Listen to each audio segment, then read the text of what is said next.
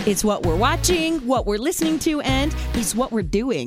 It's Press Play from ABC News Radio. Here's Jason Nathanson. Pressing play. It's how we relax. It's how we reset. It's how we tell our brain, okay, it's time to have some fun. There are all kinds of ways to do it, but it's pretty clear that around the world, the first choice these days is to press play on a screen. From Netflix to Disney Plus to HBO Max, people are pressing play and streaming some great new series and movies, and increasingly revisiting some award-winning shows. Here on Press Play from ABC News, we're going to take a trip to Jersey to look at The Sopranos Renaissance. I'll talk to one of the guys who decides what to put on Netflix, but first, it was just over a year and a half ago when Disney Plus premiered the first live-action Star Wars TV series, The Mandalorian, to rave reviews. 3 series from Marvel have since followed on the streaming service, and fans, they're obsessed. ABC News entertainment producer and superfan himself, Steve Irvellino, takes a look at why people love to press play on these new shows. One of my earliest memories is my dad taking my brother to see Star Wars, except my mom wouldn't let me go, because I was only 3 and the movie had wars in the title. But don't feel bad for me. In the many, many years since then, I've more than made up for it. And Star Wars to me became something between a religion and a member of the family. I can't not think of a time I wasn't into it. Even now, as an adult, allegedly, I have my own stormtrooper armor as a member of the 501st. Look, sir, droid. Growing up, I wasn't as into comic books as Star Wars, but when the Marvel Cinematic Universe launched with Iron Man, I was hooked. In just the year since, I've rewatched certain movies in the MCU nearly as much as I've watched the original 6 films in George Lucas's saga. And that's saying something. For fans of Marvel and Star Wars, Disney Plus was not only an escape to ride out the worst days of the pandemic, but its shows, both seasons of The Mandalorian, as well as the small-screen Marvel Cinematic Universe spin-offs WandaVision, The Falcon and the Winter Soldier, and the brand-new Loki, let hardcore fans drill down on the details and celebrate both the Marvel Cinematic Universe and George Lucas's galaxy far, far away. Jon Favreau was credited with launching the MCU with Iron Man, but he created other blockbusters by reimagining live-action versions of Disney classics like Jungle Book and The Lion King before turning his attention to his first love, Star Wars. The kid's coming with me. Along with Emmy-winning Star Wars The Clone Wars animator and producer Dave Filoni, they managed to do the seemingly impossible, capturing George Lucas's vision in a live-action TV show and uniting a fan base fractured by the divisive Star Wars The Last Jedi. I know for me with Star Wars, I was not burnt out, but I was very upset with how everyone was reacting to the sequel trilogy. And so then when it got to The Mandalorian and it felt like old Star Wars and everyone was like on board, I was like, great, this is the Star Wars I know and love. That's Rachel Leishman, lifelong fan and co-editor of the pop culture site The Mary Sue, and also the creator of the Pedro Pascal podcast. It is a man in a tin suit and a puppet the entire time, and yet we've somehow been like, this relationship is the most important thing in the galaxy. Actress and writer Mindy Kaling. Mando is awesome. You know, they're really good at doing this thing of like a stoic character who should not have love, and then slowly he gets peeled back and he's a father figure. Like, I mean, I think that that was just so brilliant of the showrunner and Dave and John. They're so smart. Have you ever removed your helmet? No. You know, and they're also Disney super inclusive, right? Like, they have a lot of cool directors, people of color. It's really hard to make really good shows, but then to have all these other things that's going on in the world and being like, feeling like you're making the world inclusive too. And they're just kind of killing it. This is the way. This is the way. You know, I was a Star Wars fan, but it's been such an incredible addition, and they just really nailed it. The series dives deep into original fans' memories and even their toy boxes. Favreau gave an example. Well, here's a vehicle. Oh, we should make it the Kenner troop transport with a 6 stormtroopers stand on the side. That wasn't based on anything in the movies. Let's put it in. Brian Volk Weiss, who directed Netflix's popular Movies That Made Us and Toys That Made Us series, had this to say. That troop transport, holy, I mean, that was... Dude, honestly, man, this is insane. I'm aware of it. I teared up when I saw that. Favreau and Filoni also brought back props, droids, and even fan-favorite characters. I teared up when I saw Ahsoka Tano is my second favorite character in all of Star Wars. Care to tell me what this is all about? Or would you rather save it for the council? But I knew she was coming, so that was great. But when they showed Bo-Katan, for the first time, which I did not know was coming, I, very emotional. I am Bo-Katan of Clan Kreese. I literally, my first thought when I saw her was, and again, this is insane, but I was like, she's real. I'm like, wow, she's real. They did it. Another fan turned creative got a chance to bring back another favorite. Here's Mandalorian episode director Robert Rodriguez. I ended up turning a 3-page battle scene into a 9-minute battle scene because I was just that excited to be bringing Boba back. You know, I've been waiting to see this version of Boba Fett since I was a kid. You look like you've just seen a ghost. I want my armor back. The armor was given to my father, Jango. By the way, also, when he leans over to shoot the rocket from his backpack, I was like, what an Easter egg. Oh my God. Nice shot. I was aiming for the other one. We are living in the greatest time in history to be a geek. One of my favorite things about The Mandalorian is, my brother is 10 years older than me. And I grew up with him always telling me that, Boba Fett rules. And I had only ever seen him in the original trilogy. And I was like, how are you telling me he rules? He sucks. He literally just got, defeated by a Sarlacc pit. What do you... how? And then he shows up in The Mandalorian, and I was like, this is badass. I understand, and I am so sorry. As for Marvel's Disney Plus shows, President Kevin Feige, who has guided the studio into a blockbuster minting machine, shows the same care for their small screen spinoffs. And as was the case for The Mandalorian, the fans are in charge. Malcolm Spellman created The Falcon and the Winter Soldier and was also the show's head writer. The most powerful moment was my first day at work. When you walk into the second floor of the Marvel building, there's a life-size mitt of Thanos' glove. There are 3 real suits of different manifestations of Iron Man's armor. You walk down a hallway that has the real mask of Ant-Man and Thor's hammer and all this other stuff. You make a left. Now all the walls are painted with the Marvel characters, and there's shelves of comics you can take. Right before you get to your room, there's Captain America's shield and glass. You open up the door to walk into your writer's room, and they've adorned the walls with concept art. If you are a fan of this space, it's such a powerful feeling, man. It really is no words you can put into. And that floor I talked about, Jack, who did WandaVision, Ryan Coogler, everybody who's working on these projects, shares that floor. So it's just, I really can't put into words, but man, I'll never feel that good again. Well, the Marvel universe is a hell of a fun sandbox to play in. That's longtime Marvel Comics writer Ben Percy. To see these variant mythologies expanding in comics, expanding in the audio sphere, expanding in TV, expanding in film, it's such a golden age. What you're seeing on Disney Plus, we're no longer limited to a 2.5-hour movie or a 20-page comic. I love the way that there are no fences. It's just kind of a wide open frontier right now. Film critic and filmmaker Mike Sargent. It can do more of what the comic books do than ever before.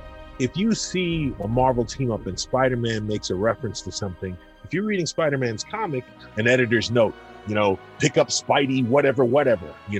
Now we can all refer to the TV series. Loki creator Michael Waldron agrees. That's part of why I went after the job so hard and why I was so thrilled to get it, because I immediately realized that the ceiling on these shows to me is just best show ever, because we have blockbuster film characters that we're now watching in six episode or more TV shows, which means we're getting to really dive into these characters in a way that you just never have before. I am Loki of Asgard. Now get out of my way. I really love that WandaVision used the coping mechanism of television, which is technically what we're all doing while watching these shows. And so it was really unique and smart, and WandaVision kicked off all of these characters we've loved for so long finally getting their moments. What do you want? I have what I want. The shows also gave the creators the chance to delve more deeply into weightier issues, as Malcolm Spellman did in The Falcon and the Winter Soldier. We knew after Black Panther that the Marvel fans would allow us to have certain conversations as long as we keep it fun. And thank God for that movie, and thank God for the Killmonger was right hashtag, because it proved these stories can be of the moment, and we work really hard to do that in a way while staying respectful to fans. You have characters that you introduce, like Danny Ramirez probably becoming the new Falcon from, Falcon and the Winter Soldier. Once again, filmmaker and film critic, Mike Sargent. And now the Falcon becomes Captain America. That's the way the comics were. After a certain point, you got to have somebody new. Now, it's a person of color. Yes. Black and Latino superheroes. Yes. That's the way it should be. Geeks do not see color. But mostly at a time when we needed it the most, the shows on Disney Plus gave fans something they haven't had since the pandemic began, a shared experience. You know, we're in a pandemic, we're in the worst time in 100 years, and we turn to stories. We turn to what are you binging? What are you watching? You know, so these shows were like a lifeline. Loki came out and everyone was staying up till 3 a.m. because they're like, oh my gosh, I have to see what's going to happen with Loki. Even though it's like, you could have woken up and watched it in the morning, like nothing's going to happen, but everyone waited up as if we were going to midnight premieres to see movies again. And it was the same thing with The Mandalorian. Everyone woke up to like Luke Skywalker trending because they were like, oh my God, he's back. And it was just so exciting, and it's very strange and a new experience, like to watch it all on television, but have that fan moment as if we were in movie theaters watching them all together. But I also think that's a testament to these franchises. People are pressing play on streaming services like never before, and Netflix, still the biggest. They're putting out more than a movie a week this year, which is unheard of. And before you press play on one of them, Scott Stuber is giving the green light. I'm the head of global film at Netflix. What that means is he's the guy who oversees all the movies made or bought by Netflix. And I wanted to talk to him because he holds a lot of power over what you'll press play on this summer and years from now. But when he graduated from film school at the University of Arizona, he tells me he couldn't get a job. My senior year in college, I wrote a letter to every UPM production manager on every one of those, just a blind letter saying, I'll do anything on your show or film. And I never even got a rejection letter. They just obviously threw them in the trash. But eventually he got a couple of low-level jobs as a production assistant, the bottom rung of the showbiz ladder. A lot of small film commercials, and I couldn't make a living of it for probably 4 or 5 months, and I was getting frustrated and nervous that I never would get a chance. And luckily I was at a barbecue and a friend of mine's sister said that they have human resources departments at the studios, which I had no idea. And I went to every one of them in my one suit and my car with no air conditioning, and I remember the day vividly. And I took typing tests and said, I'll take any job you'll give me in your feature film division. And I didn't have a lot of callbacks. And my dad said to me, you have to define yourself and show them how badly you want this. Like, you're just right now a resume. So follow up and do something. So I went to a specialty costume store, got a giant foot, literally a giant clown foot, and dropped it off at the HR woman's office at Universal Pictures and said, I will do anything to get my foot in the door, please. And then she called and said, that was really clever. And she goes, there might be something opening up. And I then got a job as an assistant in the publicity and marketing department about 8 weeks later after about 10 interviews. And that was the first one. And it was great because I really, at that time, felt like maybe this place wasn't going to give me the opportunity I so wanted. And I was thinking about other job opportunities. I just worry that people are going to hear this story. And now you're going to be deluged with feet. I know, that's actually true. Showing up at Netflix saying, hire me. Worked for you, Scott. So hire me. What is your philosophy, or Netflix's philosophy, or both, when it comes to, okay, this movie is good for our service or not good for our service? I think you're always looking for the commonality. I think in some ways in the film business, we got a little adrift. We thought that global meant big, giant spectacle and big visual effects, and it obviously Sure. does. And I think, you know, Kevin Feige, who I worked with many years ago at Donner, is a terrific storyteller and has done an incredible job turning those Marvel films into great story plus spectacle, right? And I think that's the key, is story and character first, which Kevin did. But you realize in all of us, I think why entertainment's so important in the world right now, it's a unifier, right? It shows us that any man or woman from any nationality or religious background or diverse background, we all want the same things. We all want dignity. We all want love. We all want hope, right? And when you can find a movie that central character is all of us, that is a global story.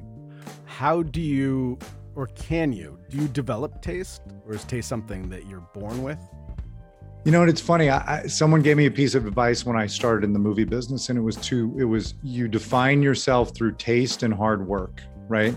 You can outwork people, and you can refine your taste if you do the work, meaning read every screenplay, watch every film, understand the rhythms of them. What are you looking forward to coming up this summer? Because people are, it used to be the summer, we go to the movies, it's $5 billion worth of box office. That's obviously changed. So people are going to be looking to their streaming services. So what are you excited for? Coming up this summer, we have this film trilogy called Fear Street off these R.L. Stine novels. And we're releasing, it's like kind of a reinvention of the teen horror film. And they're all interwoven, and we're releasing them once a week. So they'll come out in 3 subsequent weeks, which is a pretty exciting thing and hasn't been done in film where you have a trilogy that close together. The culmination of Kissing Booth, Kissing Booth 3, which has been something for a generation. And us with Joey King and that cast has been a terrific, narrative for us to kind of help reinvent the YA romantic comedy. And then we have a really strong action movie with Jason Momoa called Sweet Girl. With all the streaming services, you guys were first, and you created it and grew it into something big, but now there's so much competition. Are you finding it hard to find the titles that you want, to cultivate those, because there are so many more options now for people who are creating content? Yeah, listen, it's interesting. When I came here 4 years ago, we weren't even in the league, right? We weren't in last place. We just weren't even in the league. So the fact that we're in the league now and we're fighting with the Yankees and really going after it, none of this worries me. I like the competition, right? It's exciting to me. I think it's going to be fun. And like I said, I think some of the change in the models is going to open it up. And you're going to see a new revolution. You're going to see the new Spike Lee and the new Jane Campion. And, I really believe we're going to have that reminiscence of the 70s that we still write books about, where this new distribution model is going to bring a giant wave of great cinema and great new storytellers to the world. Which in the end is great for audiences. Exactly. Sure, there's plenty of new stuff that has us pressing play, but it's never been easier to discover some of the great shows you may have missed or rewatch some of those series. ABC Entertainment contributor Matt Wolff takes a look at a renaissance for one show that many say is one of the greatest of all time. So here we are, talking about what entertains us now. And in this case, it may be a good idea to roll back to what entertained us then. Back to a time where life seemed to stop on Sunday nights. It was billed as prestige television, and it lived up to it. Creator David Chase introduced The Sopranos on HBO in 1999. Little did he and the cast know that this show about the trials and tribulations of a New Jersey mob family and their boss Tony Soprano would blow up into a cultural phenomenon. Oh! How could you say that? Funny you should ask. There's a few things. In 2021, the show is more accessible than ever thanks to streaming. There's a wildly successful podcast, a big social media presence on multiple platforms, a behind-the-scenes book coming this fall, a Sopranos prequel film on the way. Yes, there's even a Sopranos cookbook, which I do own. But why? Why the appetite? Why the Sopranos renaissance? Why are we hitting press play again on a show that ended 14 years ago? It'd be kind of quiet. Well, that's because remember when is the lowest form of conversation. Maybe not. Whenever we're in a crisis especially, we tend to look for things that are familiar so as to find our bearings. That's entertainment journalist and head of G-Force Marketing and Publicity, Bernadette Giacomazzo. Now, not only is she a self-proclaimed Sopranos superfan, just before the pandemic hit, she handled PR for SopranosCon, a fan convention attended by close to 30,000 Sopranos enthusiasts. She thinks part of the show's resurgence is thanks to the current times we're in and our natural tendency to head back to turf we're close with. They know what's going to happen, and they know the mythos. They know the sequence of events. And that sense of knowing, that sense of familiarity, that sense of bringing you back to a time that was much more favorable in your life gives you that sense of comfort, and it gives you that sense of familiarity, and it gives you that sense of hope. All right, I get you, but what makes someone drop everything? Responsibility, work, family obligations, all that, to go to Jersey for the weekend and put on Tony's bathrobe or a Carmela wig, get autographs. The same thing that makes these men that are fans of like Star Wars or Trekkies. We need that time to just step away from our real lives for 5 minutes and say, hey, we need this escape. We need to plug into something that made us feel good when we were younger, so that this way, when we do have to go back out into the real world and face all the problems and the BS that are waiting for us, we're better equipped and we're recharged.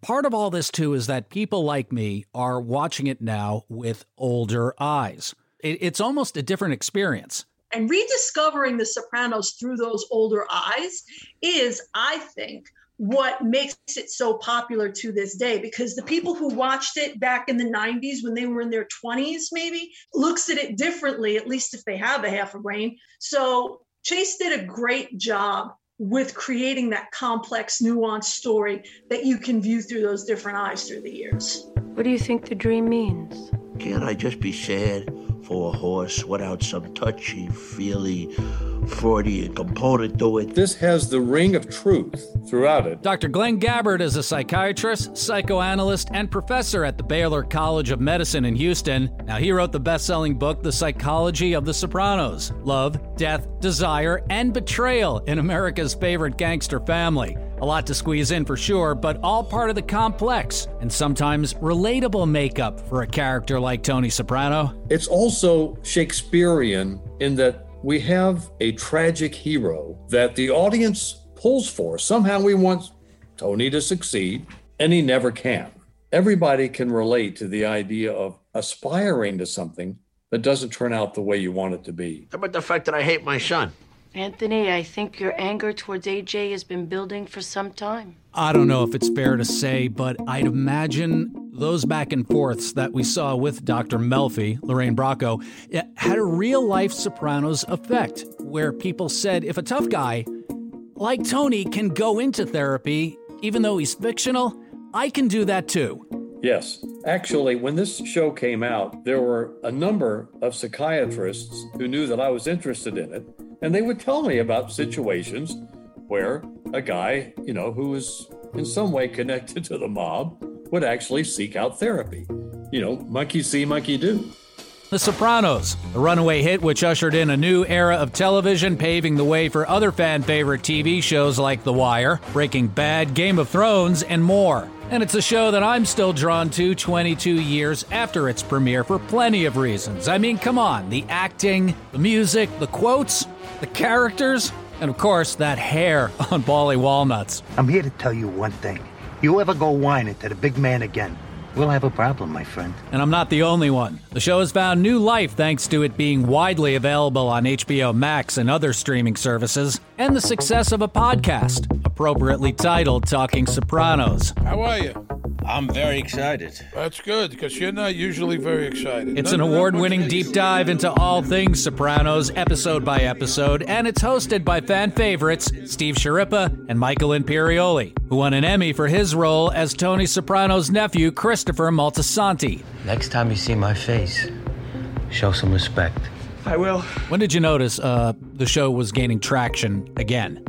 There are a couple of things that happened in 2019. Shortly after, we had this 20th anniversary celebration in New York where a bunch of us were on stage with David Chase. And around that time, I became aware of a whole new generation of people who were watching the show. And on Instagram, I noticed all these fan sites and meme sites and fashion sites. And it was like, this is the young generation. Why do you think that is? The young people, I think, connected to it. And I don't mean to be sarcastic or flippant, because it's really, really good. It's hard for a show to kind of, I think, reach a generation 20 years later. I think that's really hard. I don't know that many shows that do that. That's the guy, Adriana. My Uncle Tony. The guy I'm going to hell for. So, as much as the show is beloved, it's not without its critics, right? Many considered it to be a poor depiction of Italian-Americans thanks to its stylized violence. My own grandfather refused to watch a single episode. In hindsight, Michael, does a show like this get made today? Should a show like this get made today? It depends on the courage of the network, really, because obviously it does work, and young people who are much more woke than we were get it and do not say this should be canceled or this is wrong or this shouldn't be on TV or this is, they understand that it's whatever is not PC on the show is true to that world and true to the characters, and they get that. You want to play Santa Claus at the party this year? Nah, I can't do that. Why not? I'm shy. We made the announcement, you know, that we were doing the podcast, and then we were supposed to start it and the pandemic hits. Steve Schirripa played Bobby Bacalieri, a.k.a. Bobby Bacala, for 5 seasons on The Sopranos, and when the world changed last year, it was hard to think about anything else. I don't know about you, I don't know about people out there, but I was in a funk.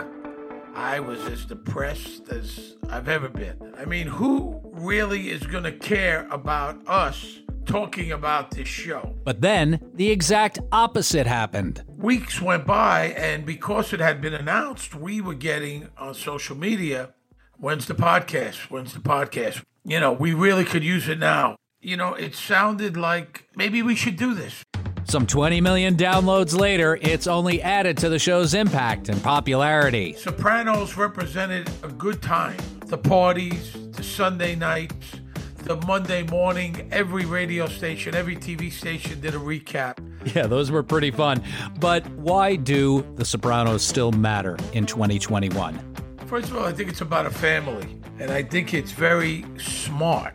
Some of the quotes in the show, "You're only as good as your last envelope," which is a metaphor for life. It's what have you done for me lately, as we all know. So Tony Soprano is a mob boss that has problems just like all of us. I'll tell you this, Bobby, you're an okay guy, but each and every man is judged on his own merit. What are some of your best memories on set with Jim? He struck me as always a guy that made things better. You know, Matt, you know, Jim was kind of the boss on and off camera, so no one got out of line. He was generous to a fault, you know. I tell you, you know, we did these parties when you were getting whacked, and we used to take you to Il Cortile down on Mulberry Street. If you were getting killed off, so the first guy, it was John Fiore who played Gigi. I said, come on, I'll take you to dinner. The check comes, I pick it up. Jim was irate. Give me the check. You know, ba ba ba ba ba ba ba. He's kind of yelling. And I said, I invited, I got the check. I'm not talking like that. It's okay, Bob. Stay out of this. We're Sopranos. You go too far. He was our leader. He was our guy. Looking ahead, our love for The Sopranos isn't going away anytime soon. This fall, we'll see The Sopranos prequel, The Many Saints of Newark, starring Michael Gandolfini, the late James Gandolfini's son, as a young Tony Soprano. Steve and Michael will also be releasing their book, Woke Up This Morning, the definitive oral history of The Sopranos. So just sit back and relax on your ride home. Take whatever exit you do off the Jersey Turnpike, go past the Pine Barrens, settle in, get home and press play. Just remember to look over your shoulder once in a while. What happens, I decide, not you. Because you don't gotta love me, but you will respect me.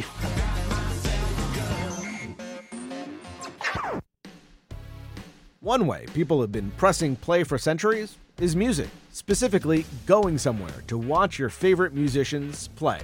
And that experience has changed over the last year because of the pandemic.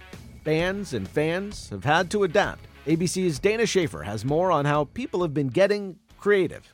Imagine for a second, instead of getting handed a wristband, your car is getting a numbered parking spot. A leaf blower fills into a plastic bubble where you will be spending the next 90 minutes listening to your favorite band. It was weird at first, and then it just became like a cool tailgate rather than a party. AJR, that's Adam, I'm Jack, you have Ryan in the glasses over there. I get up, I get down, and I'm John. The AJR brothers have been touring for years now, and with 2020 forcing bands to pivot the way they perform their music, AJR went a different route, drive-in concerts. It's about like paving a new way for bigger bands to be doing these drive-in shows. Bands look to the crowd for feedback on their show. The indication if they like it or not is how loud they are and how much we can see them. And none of those things could happen at the drive-in show. So there's 20 minutes of like us not knowing if anyone liked it or not, if anyone cared or was happy that they were here. Musicians thrive from live performances and will do anything to get back out there. We would just simply got to work thinking, well, let's see if we can make one concert like this work. The Flaming Lips lead singer Wayne Coyne has been putting on Space Bubble concerts since 2004. When typical concerts weren't allowed, he took it a step further to expand these plastic bubbles into the audience. It's the American dream. We have about 120 Equipped with a personal fan, two signs that read, "It's too hot" and "I gotta pee," a towel to wipe down condensation, and a personal FM radio to hear the music, the personal space bubbles allowed concertgoers a new, safe way to enjoy concerts. I think we felt very, relieved that we were doing something. The way we listen to live music is changing. Maybe you're not waiting outside a packed arena to get in, but waiting in your PJs for the queue to refresh on your laptop in your living room. Live streams started becoming such a big thing, and they started becoming like bigger and bigger productions. Dana LaMarca is a touring musician in Los Angeles.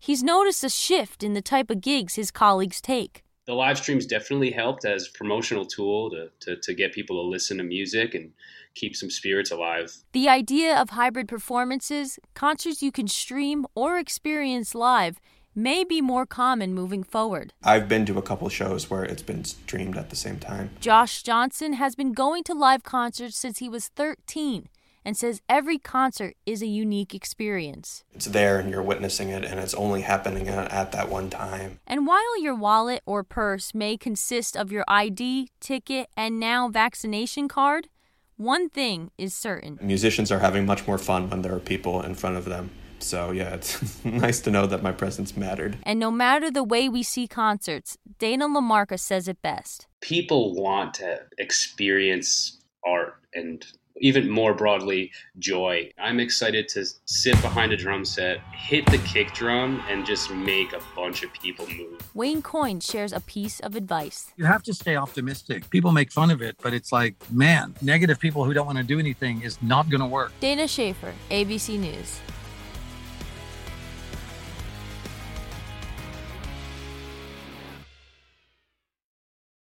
We've got the exclusive view behind the table every day right after the show. While the topics are still hot, the ladies go deeper into the moments that make the view the view. The View's Behind the Table podcast. Listen wherever you get your podcasts. Hey, I'm Andy Mitchell, a New York Times bestselling author. And I'm Sabrina Kohlberg, a morning television producer. We're moms of toddlers and best friends of 20 years. And we both love to talk about being parents, yes, but also pop culture. So we're combining our two interests by talking to celebrities, writers, and fellow scholars of TV and movies. Cinema, really. About what we all can learn from the fictional moms we love to watch. From ABC Audio and Good Morning America, Pop Culture Moms is out now wherever you listen to podcasts.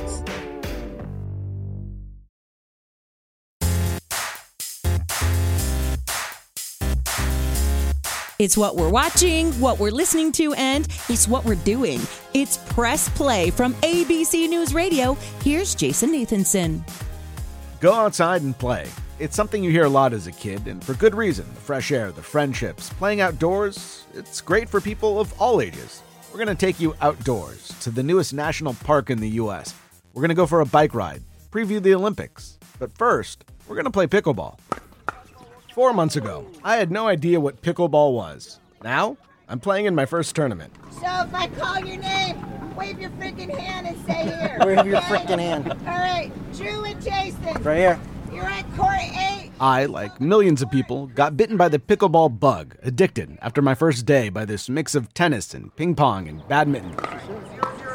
Played on a court about a third of the size of a tennis court. I mean, this is the fastest growing sport in America. Talk to anyone who's a fan, and that's one of the first things they'll tell you. Pickleball is the fastest growing game in North America. And with pros now making serious money, TV networks getting involved, a push to get it into the Olympics, pickleball is on the brink of blowing up. But why? And why is it so addictive? That's what I wanted to find out.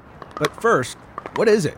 For the millions that play, there are probably hundreds of millions who, like me 4 months ago, have maybe heard of this sport with the silly name, but have no idea how it's played. You're playing with a paddle and you're playing with a wiffle ball. It's plastic and it has holes in it.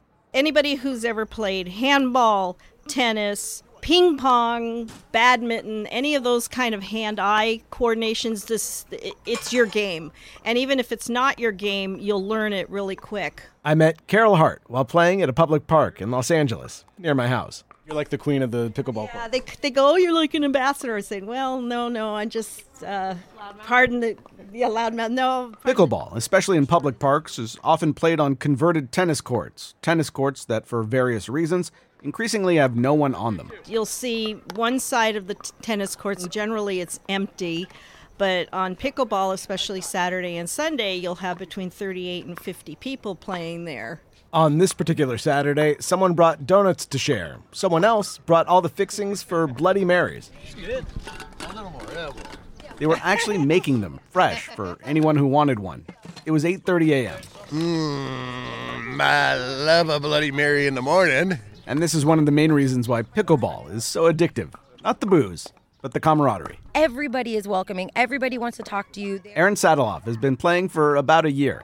And she's also one of those that has become a pickleball addict. Yeah, I have definitely a personal problem with this. I play twice a day usually. I have like 200 balls in my car, about 6 paddles in my backpack. Erin is a disabled Army veteran, and to her, pickleball is way more than just a game.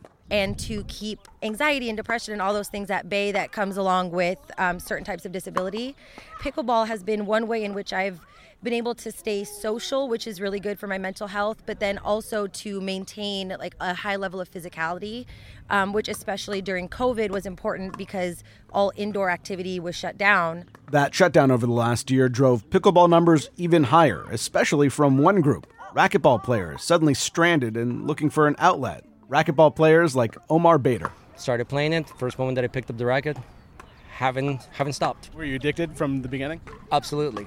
He was thrilled to find an outdoor sport that could fill that racquetball-sized hole in his life. But Omar says he found much more than that. I think it's the friendships that you form in here. We're just a family.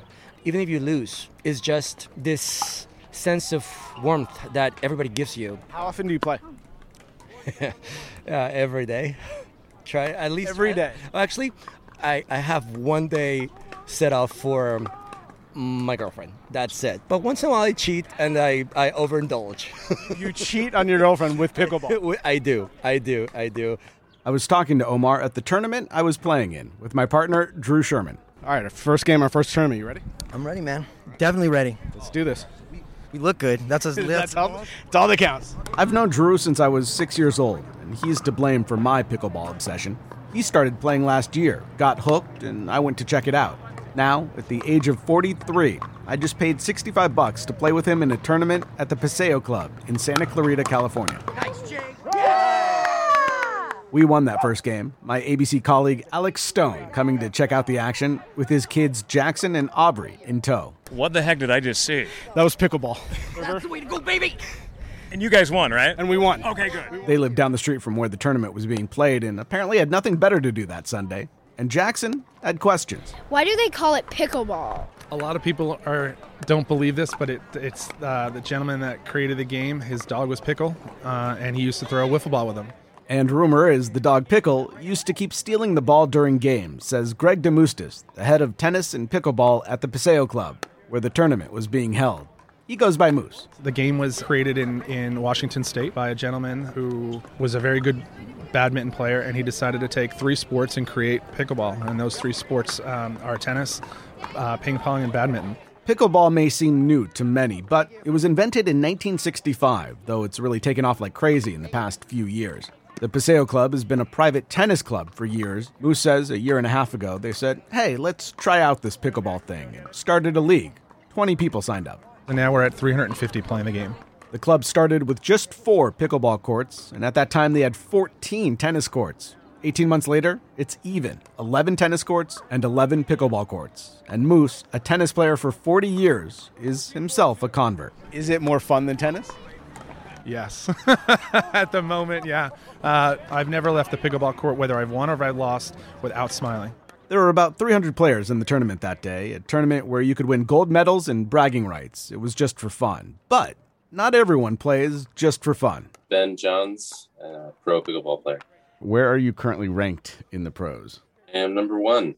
Ben Johns is 22 years old, and he's been the top player in the game in singles and doubles for 2 years now. Not bad for a sport he didn't start playing until about 5 years ago.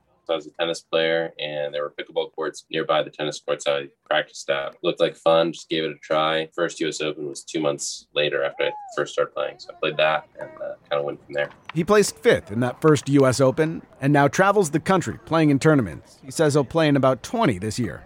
It's still a select few that make decent money, though. He thinks maybe the top 5 players. The rest have day jobs. But at the top tournaments, the top prize could be up to $6,000 per event. How much money can you make in a year just off of, say, tournament winnings? Like $70,000 or so. Okay. Yeah, the tournament winnings themselves are, they're something, but they're not incredible or anything. It's not. He thinks the money will increase significantly in the next few years. Plus, add into that sponsorships. Ben is sponsored by Franklin, where he has his own signature paddle. There's clothing and sports drinks, and he estimates he'll make a couple $100,000 this year. Not bad for a side gig. I am studying material science and engineering at the University of Maryland. Oh yeah, he's still in college. He should graduate next year. But don't expect him to put that degree to use anytime soon. Pickleball, it's still exploding in popularity. The prize money is getting bigger. Advertisers are investing, and you can now see matches on various ESPN and CBS broadcasts. And that's slowly starting to change things. Pickleball, people mostly are still having fun with it, even at the pro level. And that's why I feel like they're definitely more nice to each other and cooperative. You say mostly, though. Yeah. I mean, you can definitely see in the last couple of years, it's gotten much more competitive to where you can notice a difference, and it's trending towards something more like tennis. But the original feeling is still there. If you're playing a tournament and you're like, hey, I need some housing for this tournament, you'll have 10 pickleball players immediately. You're like, hey, I live here. Absolutely. Come stay at my house. Good coach. Woo! Back at the Paseo Club at my first tournament. We're 2-0 now. Yep. We won our first 2 games. How are you feeling? I'm feeling good. Yeah, very good. I think that right here, we're up. Okay, game 3. Here we go, game 3. And while Drew and I are playing, Christopher Cooper is selling. Well, generally I'll play Monday, Tuesday, Thursday, Friday, and Saturday. That's a lot. Yeah, that's a lot. And sometimes I play on Sunday, too. He's a rep for Head, the brand probably most famous for their tennis rackets. Novak Djokovic just won the French Open playing with a Head racket. But they also make racquetball gear and have also pivoted to pickleball as its popularity grows. That's just another example of how popular pickleball is. At a tournament that means nothing, that'll let a newbie like me play, there's a sponsored booth selling stuff. Something like 4.5 million people are playing pickleball right now. So is it? I think some people might have a misconception that pickleball is all like older people in Florida playing outside. Is that the case?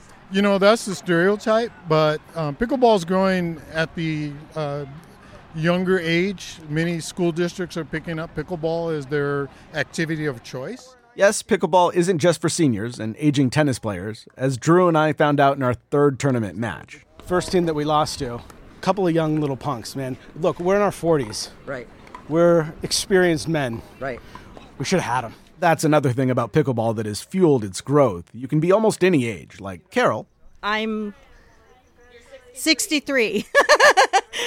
I'll be 64 in September. You had to think about that for a second. And people of all physical levels can get in on the action, says Ayumi Izuka. I was recovering after 2 car accidents, and I wanted to get back into tennis. And my tennis coach said, hey, you should try pickleball. I'm like, I don't know, it sounds kind of stupid.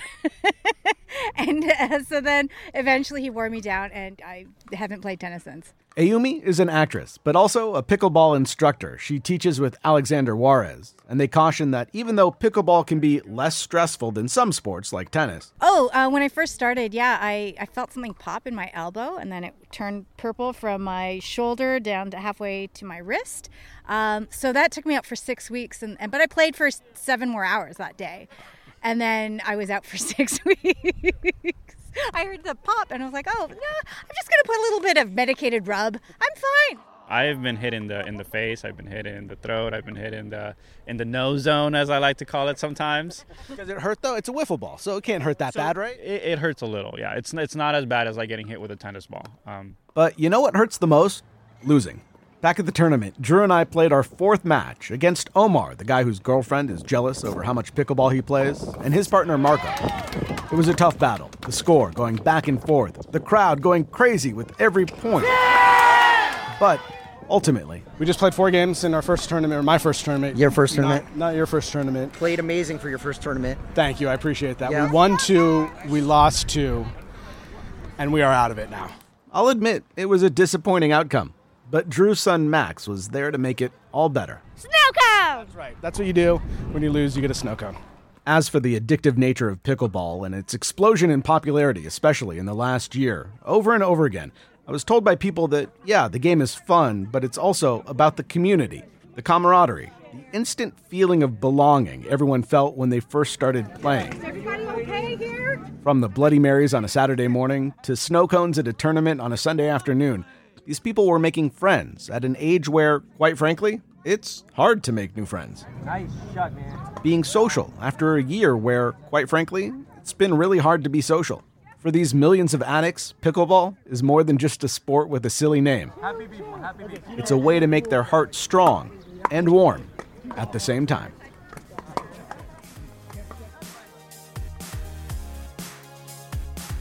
Some people are happy pressing play for fun, going outside, getting some fresh air, some exercise, and some press play for a living. They press play for their country. And we're going to press play on our TVs this summer and watch them do it at the Olympics.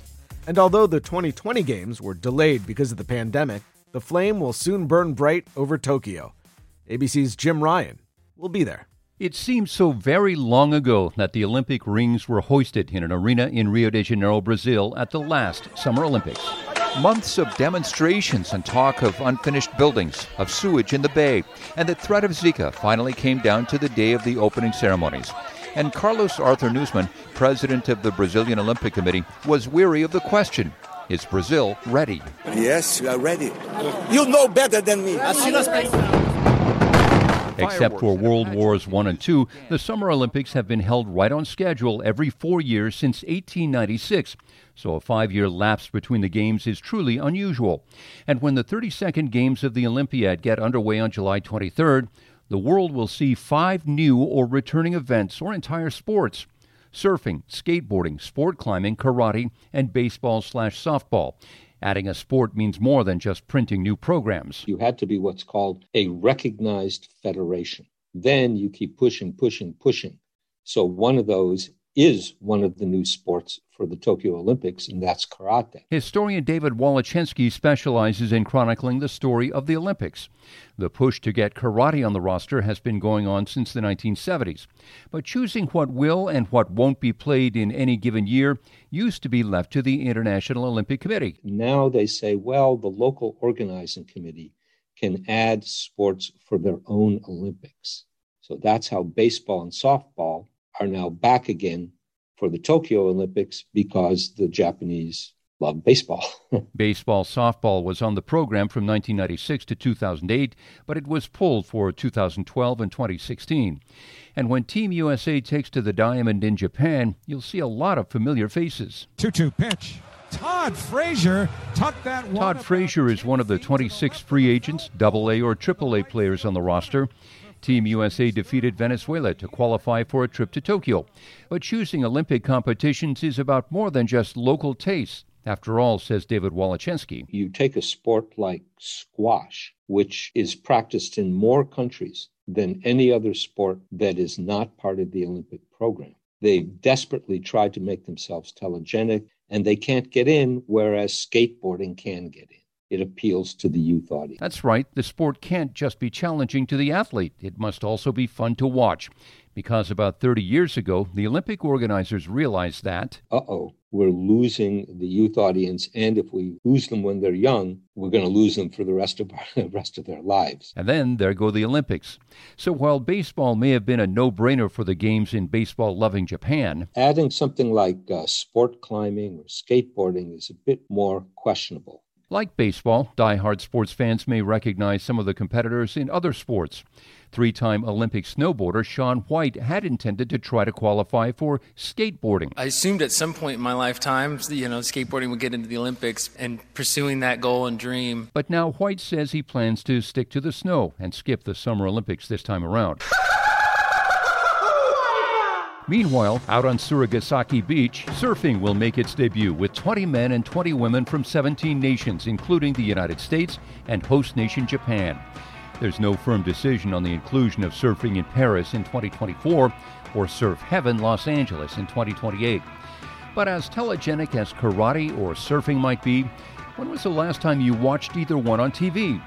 Those sports and the athletes who compete in them rely on the Olympics for their economic survival, says historian David Wallachinski. A sport like basketball or soccer, this sport is going to go on whether it's in the Olympics or not. But most of the other sports are only watched once every 4 years. You've heard it 1,000 times by now. The pandemic of 2020 changed the world. It even forced a one-year postponement of the Summer Olympiad. But David Wallachinski stresses the word postponement, not cancellation. The Olympic movement survived 2 world wars and 3 boycotts in a row, 76, 80, 84. So a delay because of a pandemic is just a blip. And now he's preparing to write another chapter in the history of the quadrennial events, even as he holds out hope for tug-of-war. Well, I've got my fingers crossed. Maybe they'll add it. And I'll see you in Tokyo. Jim Ryan, ABC News.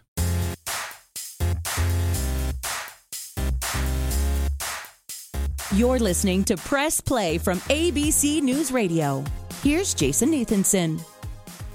Riding a bike, it's one of those things that means different things to different people. For some, it's simply transportation. For others, it's a reminder of lazy summer days spent exploring, your first taste of independence. It's play, or exercise, or both. And for some, says reporter E.J. Becker, it's an obsession known as the Tour de France. This hallowed road here, all the way to the summit of Alpe d'Huez. It's mesmerizing that a human body can sit on a 17-pound piece of machinery and to take it to the top of a mountain. I think about that when I ride sometime, and I'm pushing myself at my absolute limit going up a hill, and I think, what if I was racing somebody right now and they went by me, and I had to try and find some more? I guess it's just the drama of competition. It is the crown jewel of cycling, and it draws thousands upon thousands to the narrowest roads and highest mountain passes in France every year. And for 21 days in summer, cycling fans across America set alarms and DVRs to watch the best of the best go wheel to wheel in the Tour de France. And to tell themselves, heck yeah, I could make it up that mountain. It's not that much bigger than the hill down the street. Yeah, exactly. Except when you go to the Alpe d'Huez, you'll go, oh, wait a minute, that's just a bump in the road.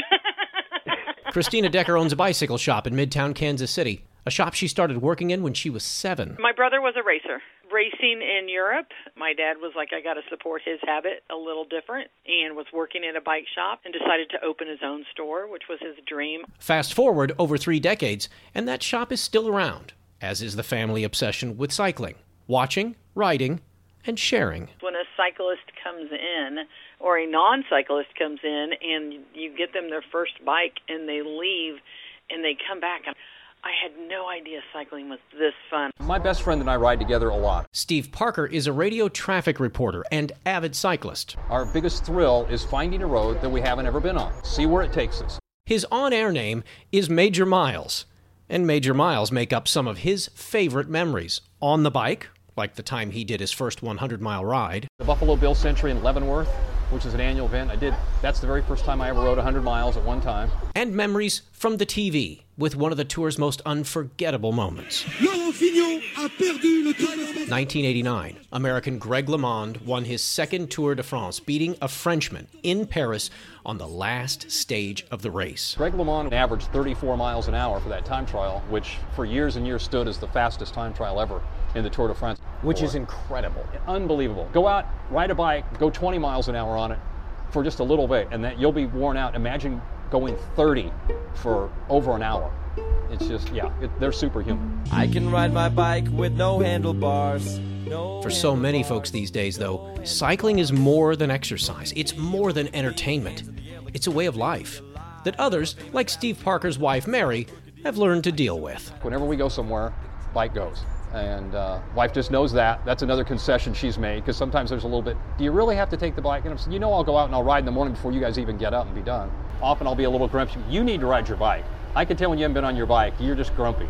She can tell when I haven't sat on a bike long enough. Grumpiness and a lack of riding seem to be a common theme. She's like, you're in a weird mood, you need to go ride. And when I come back, she's like, wow, that did you some good, didn't it?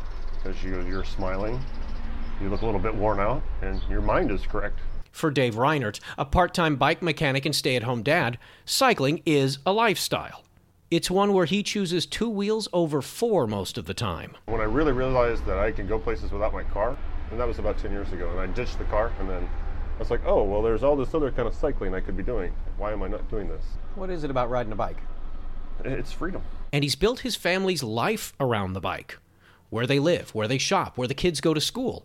And it's all rubbing off on the kids, too. She'll come home with homework sometimes that says, like, oh, what are some goals in your life? And it's to ride my bike everywhere and not to have so many cars. I'm like, oh, she's listening. And Dave's daughter gets it, whether she realizes it or not. Because whether it's the joy of watching the pros, riding the bike yourself, or living a cycling lifestyle, cycling may be the one way that each and every one of us can feel like a kid again. And that's exactly it. We get people on bikes a lot of times and they come back giggling and they're like, I feel like that 12-year-old kid again. And it is pure innocence, the pure fun, the pure giggles. And if you haven't felt that feeling in a while, you might get it from watching the yellow jersey on TV today. Pogacar comes to the line, he takes the best time. Or step outside, because that feeling's just two wheels and a few pedal strokes down the road. I want to ride my bicycle. I want to ride my bicycle.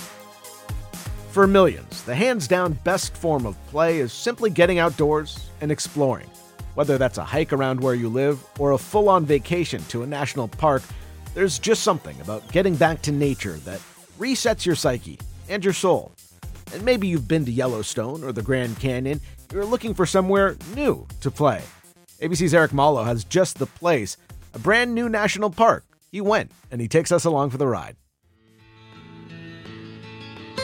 Jason, West Virginia's New River Gorge National Park and Preserve was designated the country's 63rd national park as a part of the December COVID relief bill. It's actually one of the oldest rivers in the entire world, a sprawling 53-mile body of water that flows through the Appalachian region, surrounded by scaling rock and lush green trees. It's a haven for rock climbers, whitewater rafters, kayakers, hikers, anyone looking for an outdoor adventure. Over 70,000 acres worth of vast natural beauty certainly looks the part of an American national park. Though, as I came to find, securing the designation did not come without some resistance. Over Memorial Day weekend, my fiancé and I took a drive from New York to southern West Virginia to explore why that might be and check out what people were saying about America's newest national park. Country road. 11 hours of driving through the rain brought us to the town of Beckley, where we stayed, located a half hour south of the Canyon Rim Visitor Center, the first stop on our journey through the gorge, or as locals were calling it, the new. So we're leaving the Canyon Rim Visitor Center, on our way the car to the Endless Rim Trail? I don't even remember what it's called. Endless Wall? Endless Wall, thank you. We drove just around the corner to begin hiking the Endless Wall Trail, a moderate incline leading hikers up high above the flowing New River. This is tight. I feel like a mountain goat walking right along the edge. Oh my God. This is so cool. There was a lot of that kind of reaction on this trip, and we weren't the only ones impressed. It's actually a lot bigger than we first thought. There's a lot that we know we're not going to get to this time. We met Jen and Max, hikers from the Pittsburgh area. It doesn't feel like you're 3 hours outside of Pittsburgh. They had New River Gorge circled on their bucket list, but said the national park designation did prompt their visit. I think it put more of an urgency just for, like, wanting to cross it off my list, but it's been on his list for years. Yeah. So we were definitely going to come here no matter what. Endless Wall didn't just offer some great views of the river and trees. So you literally, up at Diamond's Point, after our conversation with our new friends from Pittsburgh, can see the New River Gorge Bridge, which is the bridge in West Virginia, which we drove over unexpectedly. Did not realize what we were doing. Yeah. The 3,000-foot steel behemoth is one of the largest single-span arch bridges in the entire world. It's almost 1,000 feet high and a state landmark, and it's kind of everywhere. You see it on postcards. You can even see it depicted on one side of their state quarter. And we wanted to go see the bridge up close. Then we would descend down to the New River. But on our way, we met a couple first-time hikers of the new, just like us. A couple of chapters of QUIC, which is a queer-focused climbing group all over the country. And so we're here with the DC chapter. Brenda and Helena were part of the group. Helena had been to a few national parks herself. Been to the Grand Canyon, Acadia National Park up in Maine. So pretty. That place is gorgeous. Yeah. Yosemite. According to their leader, Brian, though, the New River Gorge might be getting more attention now that it's a national park. But for those who live in the surrounding area, the secret's kind of been out. Climbing hasn't changed. Hiking hasn't changed, to my knowledge. All right, at the end of the trailhead. Saw the river from a very high point, very vertical. Wouldn't want to fall, wouldn't want to climb, but a good trail. We continued our descent from the bridge. Crossing, I don't even know what bridge this is. We'll talk about it after. Well, this is an area rich in history, and that happened to be the 132-year-old Fayetteville Station Bridge that crosses the New River, which we finally reached. I want to feel how cold the water is. Me too. Yeah. There's so much more to do and see here, from old coal mines to countless natural wonders to adventurous activities. It's hard to fit it all in 48 hours. The next day, we worked our way up the distance of the park to hike several trails. We began in the southeastern corner at the Sandstone Falls Boardwalk and were introduced to the New River's largest waterfall that spanned 1,500 feet. We then drove west to tiptoe alongside the fortress rock wall and exposed coal seams on the Castle Rock Trail. This is really, really cool. I really like this. This is so different. And got our postcard shot of the New River Gorge Bridge on the Long Point Trail. There's a bridge right there. Wow, you get a great shot of it. We did not get this close yesterday. Officials say people are visiting the gorge. This is Park Superintendent Lizzie West. We have seen an uptick again this year since the designation. She suggests planning ahead before you come. Know what the popular trails are, and then also have an alternative. You know, try to do it Monday through Friday if you can. Part of your experience is you want that grandeur of enjoying it to yourself or with your party. There's something for any family or any type of traveler at the New River Gorge. And the surrounding towns are prime destinations for some great food and drinks, as I soon discovered.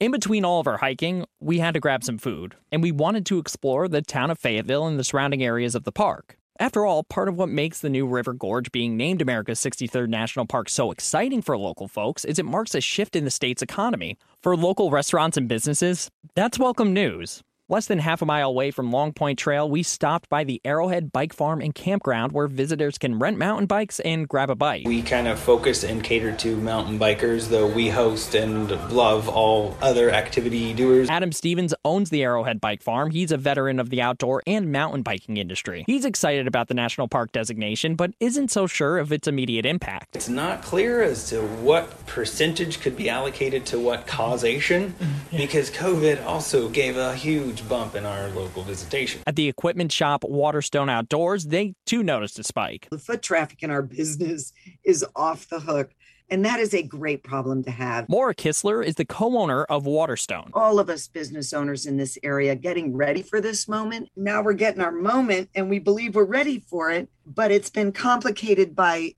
is the park ready for it? The infrastructure caused some concern, but Maura thinks the park will adjust. We just need a few more parking lots, and we need to get better at distributing our visitors across our park. There are hopes in expanding parking to accommodate a flow of visitors. Then there's another issue steeped in tradition in West Virginia, hunting. We're not against tourism, not against national parks.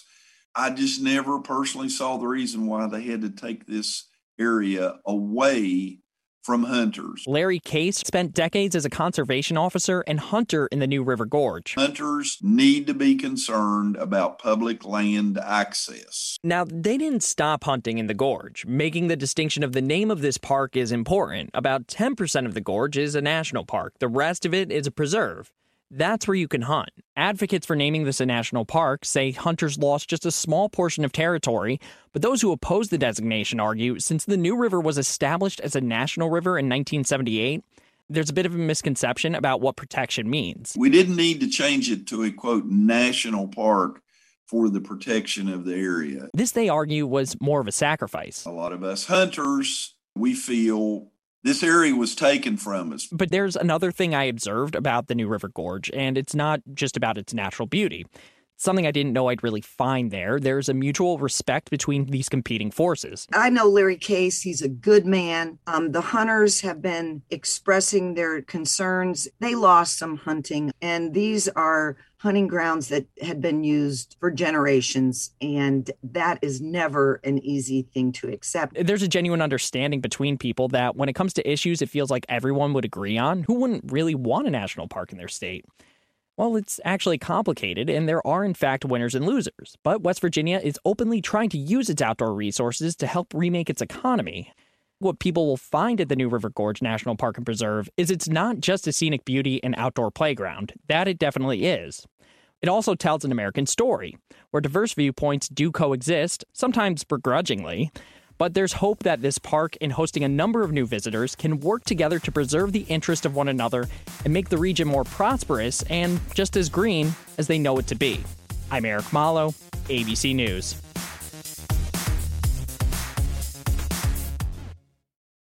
people who disappear without a trace. Where is she? The most notorious murder cases in New York. Pure evil. And the most devious killers. There's a Hannibal Lecter feel to him. For chilling true crime stories, follow the True Crime NYC podcast wherever you listen.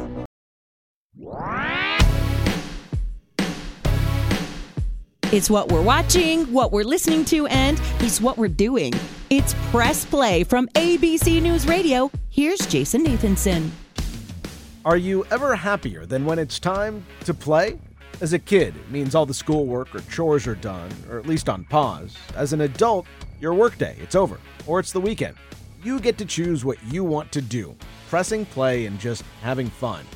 In some cases, it's music. In others, video games. But first, watching a movie, that's great. Being outside, that's great too. So often you have to choose between the two, but increasingly, people aren't.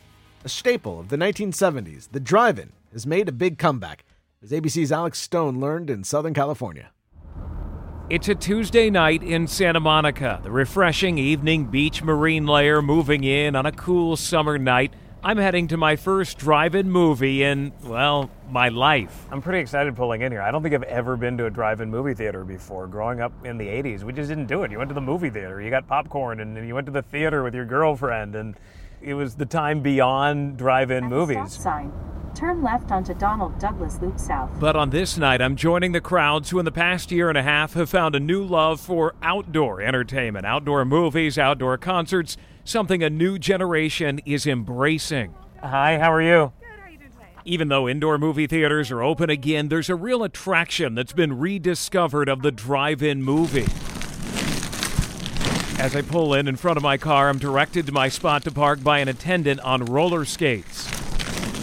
I'm at the Santa Monica Airport in a large parking lot. Big light-up palm trees decorate the area. Concession stand, food is being sold.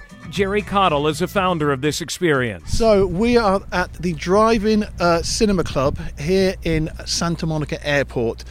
We've been running this for the last couple of months, and we're just bringing back that fantastic nostalgic throwback that is the drive-in cinema. It's actually called the Rooftop Cinema Club because around the U.S., Cottle's company pre-COVID showed outdoor movies on high-rise rooftops in places like L.A., Houston, and New York, in comfy chairs, glasses of wine, and the movie on a big screen. They had to pivot during COVID to a more classic way of showing movies. And what's brilliant is this is really connecting with local moviegoers again. I think people, last year especially, were thankful that it was, it was essential to the times, basically, as we focused it around safety, value, and community. Safe for customers and consumer. The value is good because you can fit as many people as you want in your car with your family, and it's one price. And then finally, the community part, we wanted to get our staff back to work and also the business community back to work. So it was just this perfect solution to everything going on. And we opened our first one back in May, and we've just from then forth, we've been opening more because people just are really loving the fact it's back. And that pivot they made to drive-in movies was at that time to save the company. Cottle's father, also named Jerry, was a famous British circus owner who taught his son how to bring the entertainment the people wanted. I didn't know, is this something that's left in the past? Is this something that, people will go, yeah, that was fun, but so we just had no clue. And that's why we had to basically be really, really clever. We did everything on a budget. We had to make sure it was quality, but we kept it really simple. But no, we had no idea. We thought this is our only chance. We've either got to do this or we may have to fold the company. And it saved our company. Now it's working in a big way. Cottle has half a dozen venues open in several states. More are coming. Some are drive-in, some back outdoors on rooftops, bringing back the true Rooftop Cinema Club. But here at the drive-in, I cozied into my front seat and got ready to watch the classic movie Stand By Me. All right, so I got to put the radio to 107.9 so that we can hear the movie. We are thrilled that you chose the Rooftop Cinema Club drive-in. There it is. I got it. With a crowd of about 30 cars, some with mattresses and duvets in the back of their pickup trucks, others in the back of their SUVs with the seats down and glasses of wine, picnics, it begins. Eddie Duchamp was the craziest guy we hung around with. He didn't have much of a chance in life. Film is about escapism. It's about the enjoyment. It's about entertainment. And I think now more than ever, people need entertainment. The crowd is hooked. No longer is a drive-in in a sketchy place on the outskirts of town. Now it's the place to be. Lauren and Winston were here in the car behind me. We just thought it'd be fun. Yeah, we needed a creative date night, and we were driving the other night, and we saw all the cars coming up here, and we were like, wait, it's like a dream date. It's kind of cute. And I wanted to go to a movie theater, and this just seemed a little more exciting. Daniel and Brandon are next to them, all set up in the back of their pickup. We opened this up. We went with theater seating. You'll notice we did some camping chairs in the back. And then we Tommy Bahama chair here. Beach chair in the front so you don't kill the view right there. So we're putting our birthday man right up front here. We're going to sit in the back on our blankets, pillows. We're ready to go. He says he's hoping this experience lasts long beyond COVID. I think we got to bring them back. And if they don't, then I'm going to find a piece of land and I'm going to start my own. You're going to do it. Yep. This is something that brings everyone together, and this would be great to have more of these, more options for this. But if it's not a movie you're looking for, maybe it's a drive-in concert, something else that now has a strong following, tailgating essentially, while watching a live concert on stage. One, two, three, go! Welcome to the Ventura County Fairgrounds, about an hour and 20 minutes away from Santa Monica, where this concert crowd watching the band War perform is in the back of their cars, some in fold-up chairs in the back of pickup trucks as a part of concerts in your car.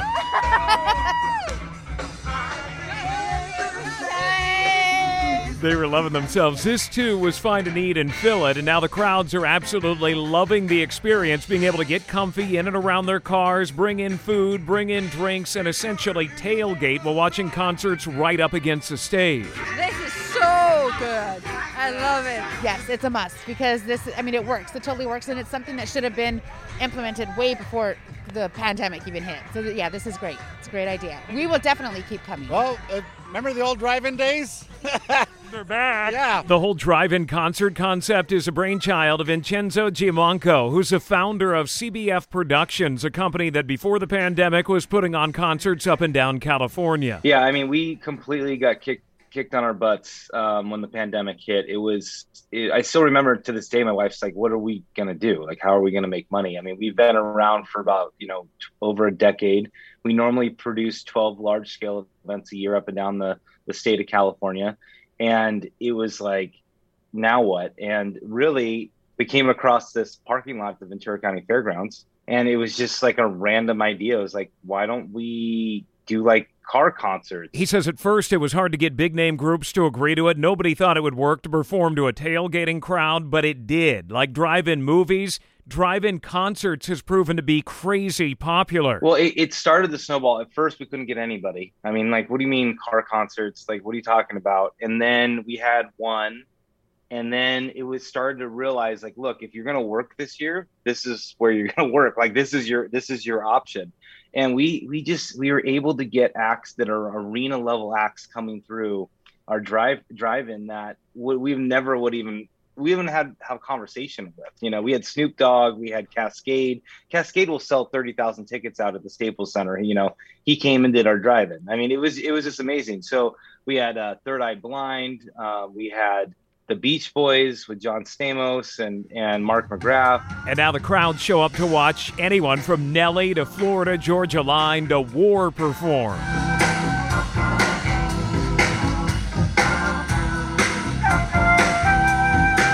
It was just magic. When everybody came, and there was something about having your own space and, being able to hang out, like, by your car and, like, have a, you bring your own food and you're able to see, like, a full-on concert that's, like, you're really close, which is really kind of cool. It is really cool.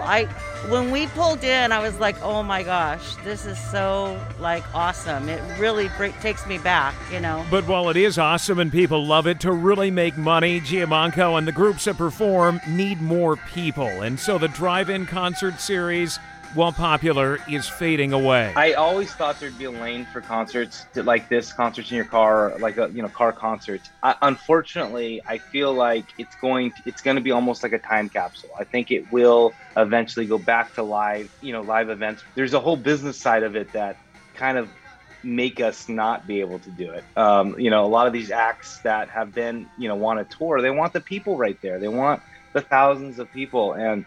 And the sad part is, for me, is like, I get that, but from the fan consumer experience, like if you've gone to one of these, you're never going to forget it because it really is one of the best experiences for a consumer to just enjoy a live concert. So maybe the drive-in experience will be a thing of the 70s and 2021. But it's got a huge fan base that loves the outdoor experience for movies. That's not going away. And music. I know it's going to change, but if this happens again, I'd come back to this. It feels fun to be in a parking lot with guys sitting out. It feels like a drive-in, the outdoors and everything. I would do this again. Although I know it's going to go back to the concert halls and so on, I would do this again. Zero, class, dog, one. Here we go. I'm Alex Stone, ABC News in Santa Monica and Ventura. One of the ways millions press play these days is by literally pressing play on a video game. And it's big business. Games including Elden Ring, God of War, and Assassin's Creed have spawned sold-out convention halls, blockbuster movie franchises, and rabid online fan bases. But there's another side of the industry that's getting a lot of attention. No explosions required. ABC's Mike Dubusky took a trip to the digital farmstead to find out more about the world of cozy gaming. The Electronics Entertainment Expo, commonly known as E3, is one of the biggest video game conferences in the world, a place for developers to pull out all the stops and build hype for some of their most anticipated titles. And this year, the hype was strong. Microsoft marked the long-awaited return of the Halo franchise with a preview of Halo Infinite. Are you ready? Gearheads will soon be able to pick up Forza Horizon 5, a racing game that features a Mercedes supercar you can't even buy in real life yet. Bethesda, the studio behind hit series like Elder Scrolls and Fallout, announced their next big title is headed to space with Starfield. The Guardians of the Galaxy are even getting their own video game. And Battlefield 2042, that one's pretty much exactly what it sounds like. Typical video gaminess so far. But let's say you prefer smooth jazz to hard rock, the soft pitter-patter of rain on a windowsill, a warm mug of tea, maybe a bit of honey. Well, it turns out there's a whole world of gaming just for you, too. Well, hi, cozy friends. That's Kennedy Rose, aka Cozy Games or Cozy K on social media. That's where you'll often find her playing games that are a little less intense, a little more lo-fi, and, of course, cozy. Hi, cozy family. Hi, cozy gamers. Get your tea. Get your sweats, because we're playing the new Stardew Valley. When you typically think of gaming, I feel like a lot of people think of maybe shooting games and kind of competitive shooting games. And cozy games are probably on the exact opposite of that spectrum. Kennedy tells me a community favorite in this genre is a title called Stardew Valley. It's really cute. It's this 8-bit art style, and the music is amazing. You just inherit this farm from your grandpa, and then you're leaving your corporate life behind and building up this farm and connecting with the townspeople. Gaming is a big part of Kennedy's life, and she says it started early. From as early as I remember, I played video games with my family, and that's how my brother and I bonded a lot. She just graduated from law school in the spring, and she tells me that while she's been studying for the bar exam, gaming has become a way for her to de-stress after a long day. I would say halfway through law school, just normal stress, I was like, I need a better coping mechanism. Not long after, she started an Instagram account where you can find pictures of her Nintendo Switch, her gaming laptops, and keyboards alongside incense, mugs of tea, candles, and earth tone blankets. And she found that she wasn't the only one cultivating a cozy feed. I saw this little community on Instagram, and I was like, I just want to get in this community, and I just want to share my love for these games. That community isn't limited to law students either. We have everything from knitters to bird watchers to cooks. That's Dr. Matt White, CEO of Whitethorn Digital. The purpose of our brand was definitely to help people just chill out and have these experiences that are a little more intimate, mindful, slow. Whitethorn publishes independent games like Beasts of Maravilla Island, where players take on the role of a wildlife photographer on a tropical island, or Beans, the coffee shop simulator.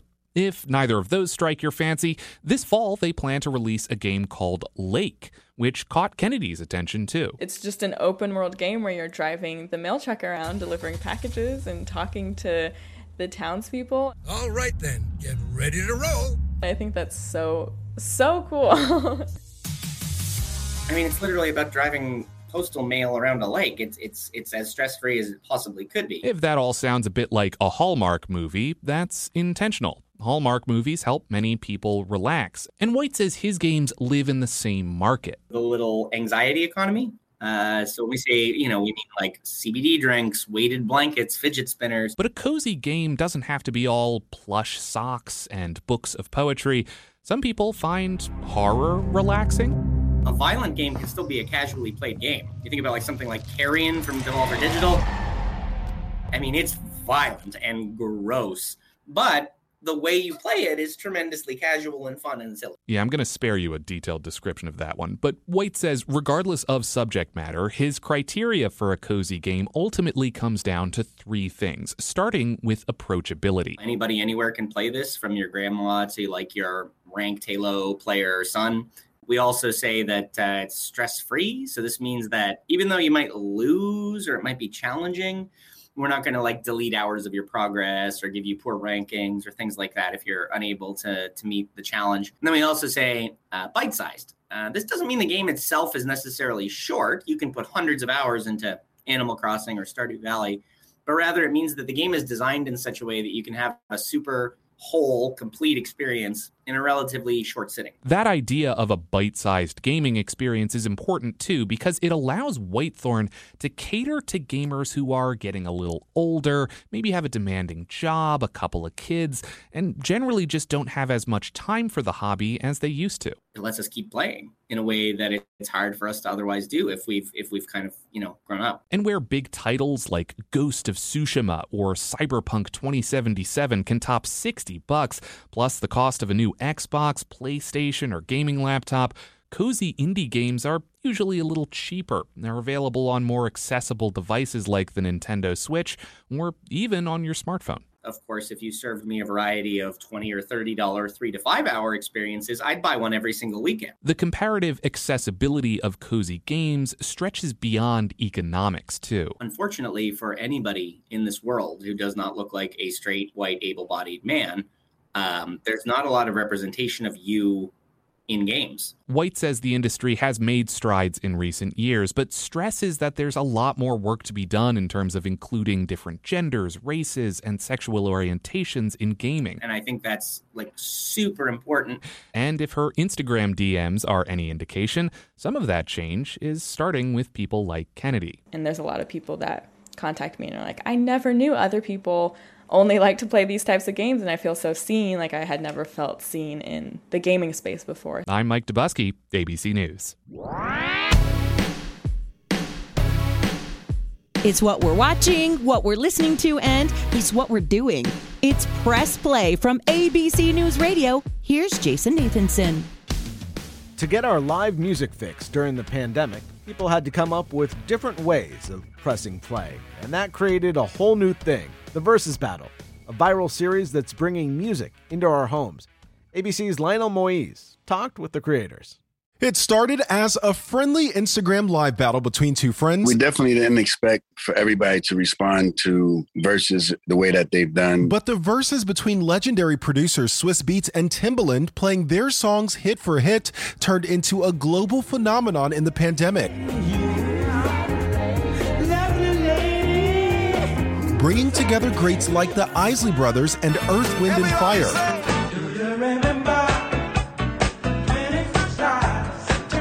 Brandy and Monica. The late DMX and Snoop Dogg. Please, if the only thing you can't say was came out to play, stay out my way. If we gonna fold. And even gospel artists Kirk Franklin and Fred Hammond. I hear you, Charmaine. I hear you, Anisha. I hear you, nigga! Let's go! And growing from just playing the songs and discussing them to full-on live performances, the series got so popular in the pandemic, it crashed Instagram Live. But Timbaland says that let them know they were onto something. Just love, and the love just grew so big, we had to expand you know, the enterprise that we had. While we were in lockdown, they brought us live music and nostalgia, while also allowing those performers to get back to what they loved the most in all the uncertainty of the pandemic. Music heals the world. Whenever there was any type of crisis, music always came through, whether that was for civil rights, whether that was for things happening as bad in the world. Music, you know, has always brought the world together. Swiss beats on the reach of the performances and the audience it attracted. Former First Lady Michelle Obama even jumped in the chat. The cool part about it was not only did Michelle Obama and a lot of greats showed up, everybody was in the party together. Our entire culture be out one place at such a time was amazing to watch, and it just kept spreading and getting bigger. And as people around the world made Sunday dinners and had watch parties to tune in, so did Timbaland and Swiss. Swiss's family made it a weekly event. My mom, my dad, my brothers, everybody, my cousins, like people come together as a family, you know, when it's time for verses. I mean, we was in the house dressing up. Full outfits. It wasn't just good music, it was also good business for the artists in what they dubbed the Versus Effect. Patti LaBelle, Gladys Knight, streams go up 700%.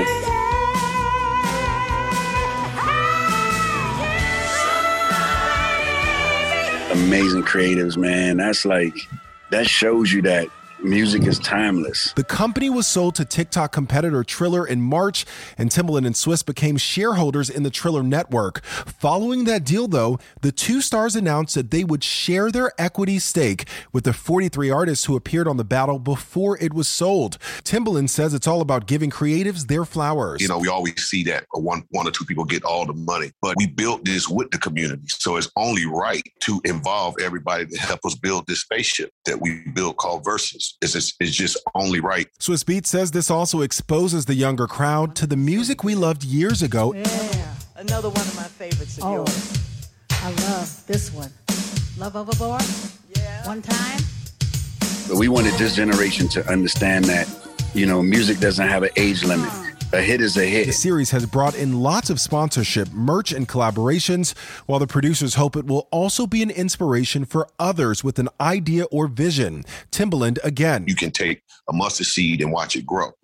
So all creators and, you know, people who are doubting their ideas, don't doubt your idea. We live in a world of disruptiveness, and we just show y'all how to disrupt. Every creator should never stop doing what the world needs.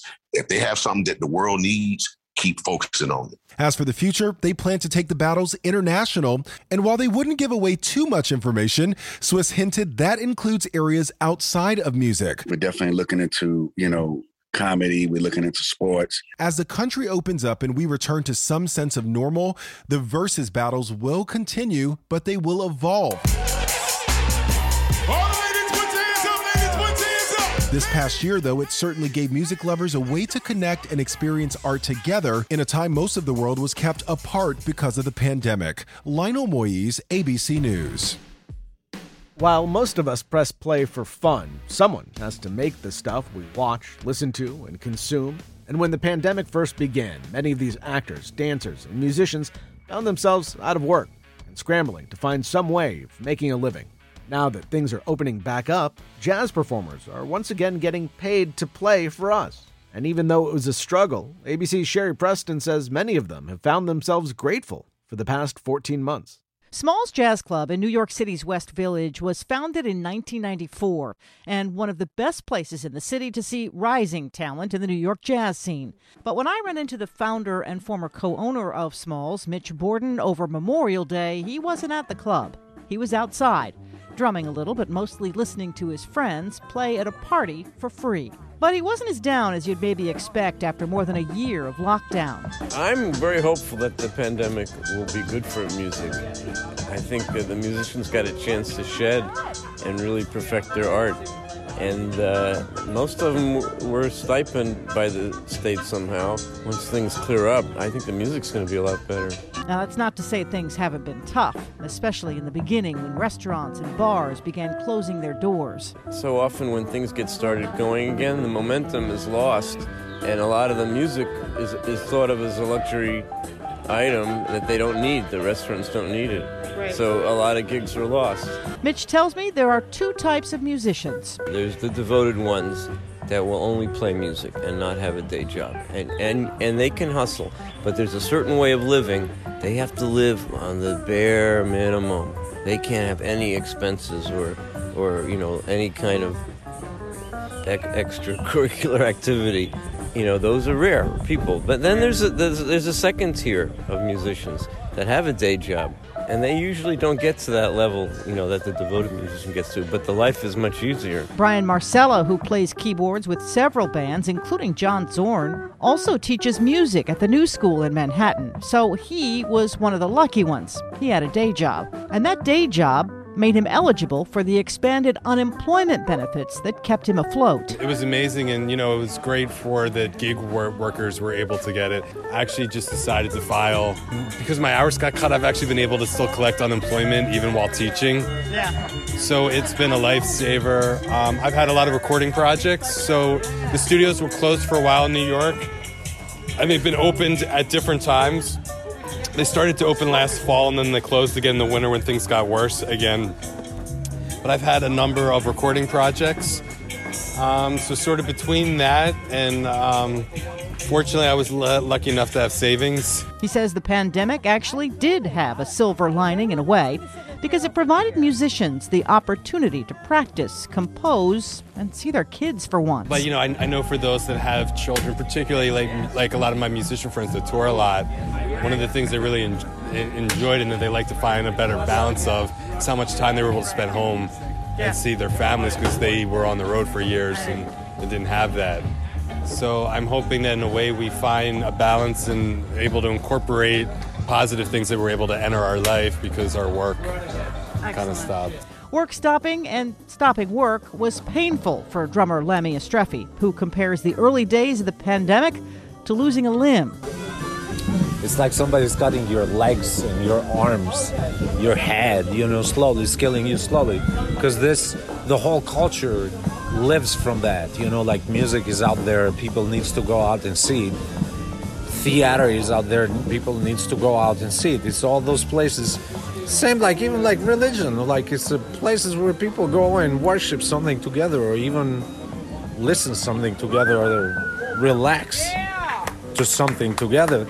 So in this case, nobody could do that. Now, Smalls Jazz Club was able to get a small PPP loan to stay afloat during the pandemic, and it's back to offering live jazz most nights of the week. As for the musicians who once frequented the place, they're back too. But they've also chosen to give back. Sometimes they play for free, like here, for friends in backyards.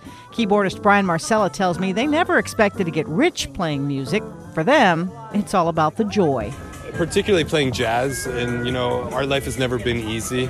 We've never had it easy, and I feel like artists are really resilient and they find a way. Would we have been able to find a way without the pandemic assistance? Probably not. So that did save a lot of the musicians that I know. Musicians, of course, need audiences. And during the pandemic, Mitch Borden and his wife started a nonprofit called Gotham Yardbird Sanctuary with the goal of offering free live jazz performances to help rebuild New York City as a sanctuary for musicians and aspiring artists from all over the world.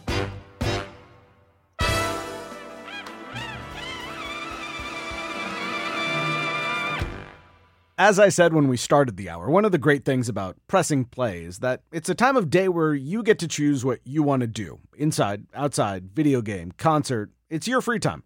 And when it comes to stuff to watch, wow. I'm the entertainment correspondent for ABC News Radio, and it feels like there's never been a better time in history when it comes to the sheer amount of content to choose from. That's thanks in large part to all of the streaming services, multiple bottomless pits that often mimic a Las Vegas buffet. 70% of the stuff you don't want to touch, much less fill up on. But the other 30%, a lot of it is tasty, and some of it knocks your socks off. So what should you be keeping an eye out for the rest of the summer? Let's take a look. Before I was an Avenger, I made mistakes. And a lot of enemies. One of the biggest releases this summer is Black Widow, the Marvel movie that finally lets Scarlett Johansson's Natasha Romanoff shine. Delayed from May 2020 because of the pandemic, it's the first Marvel movie to hit theaters in over 2 years, and it'll also be streaming on Disney+. Just a day before Black Widow... Did you miss me? I know I've missed you. Gossip Girl returns, this time in the form of an HBO Max series, July 16th. Nothing can come between us. The highly anticipated series McCartney 321 features the Beatles legend in conversation about his life and craft with super producer Rick Rubin in a series for Hulu. We realized, we were writing songs that were memorable, not because we wanted them to be memorable, because we had to remember them. Also July 16th. Welcome to the Space Jam. LeBron James steps into Michael Jordan's shoes with Space Jam, A New Legacy, a sequel to the bizarre 1996 animated and live-action film. What's up, Doc? Bugs! Bring it here, man! This one is co-written by Black Panther writer-director Ryan Coogler, and it's in theaters and streaming on HBO Max. That same day in theaters. You're probably going to find out about it anyway. So here's a little preemptive truth-telling. The Anthony Bourdain documentary Roadrunner premieres. There's no happy ending. A week later. Howdy, y'all. Ted! Everybody's favorite lovable, fish-out-of-water soccer coach Ted Lasso returns for Season 2 on Apple TV+. What do you say to a cocktail, Coach Lasso? Oh, the same thing I'd say to Diane Sawyer if she ever asked me out on a date. Yes, please. And July 30th. Of all the jungle cruises you can take in the Amazon, this one is undoubtedly the cheapest. We'll find out if Disney's Jungle Cruise actually works or not. The latest movie based on one of the theme park amusement rides features Dwayne Johnson and Emily Blunt. That's in theaters and on Disney+. Now we're in August, typically a slow time, but not this year. You were gonna save me? On August 6th. We're all gonna die. I hope so. Warner Brothers takes another shot at the Suicide Squad franchise with The Suicide Squad, a sequel to the 2016 film in which Margot Robbie, Viola Davis, and Joel Kinnaman return, Idris Elba and Sly Stallone join the cast, and Guardians of the Galaxy director James Gunn takes over. That's on HBO Max and in theaters. The following week, it's time to pay respect. I'd like you to call me Miss Franklin. The long-awaited Aretha Franklin movie, Respect, starring Jennifer Hudson, premieres August 13th, only in theaters. Another delayed and long-awaited film, the horror movie Candyman, hits theaters August 27th, and that same day we'll see The Chair. It's the first series produced by David Benioff and D.B. Weiss since they created a little show called Game of Thrones, but don't expect dragons and swords from this Netflix dramedy, which stars Sandra Oh as the first female head of a university English department. So, a lot of options on which to press play in the coming months, whether you do so inside on a screen, outside at a concert, at a national park, or holed up with a cozy video game. Whatever the case, thanks for pressing play with us. Now I'm off to the park for some pickleball. Press Play was presented by ABC News correspondent Jason Nathanson and produced by Trevor Hastings. This has been a special presentation from ABC News Radio.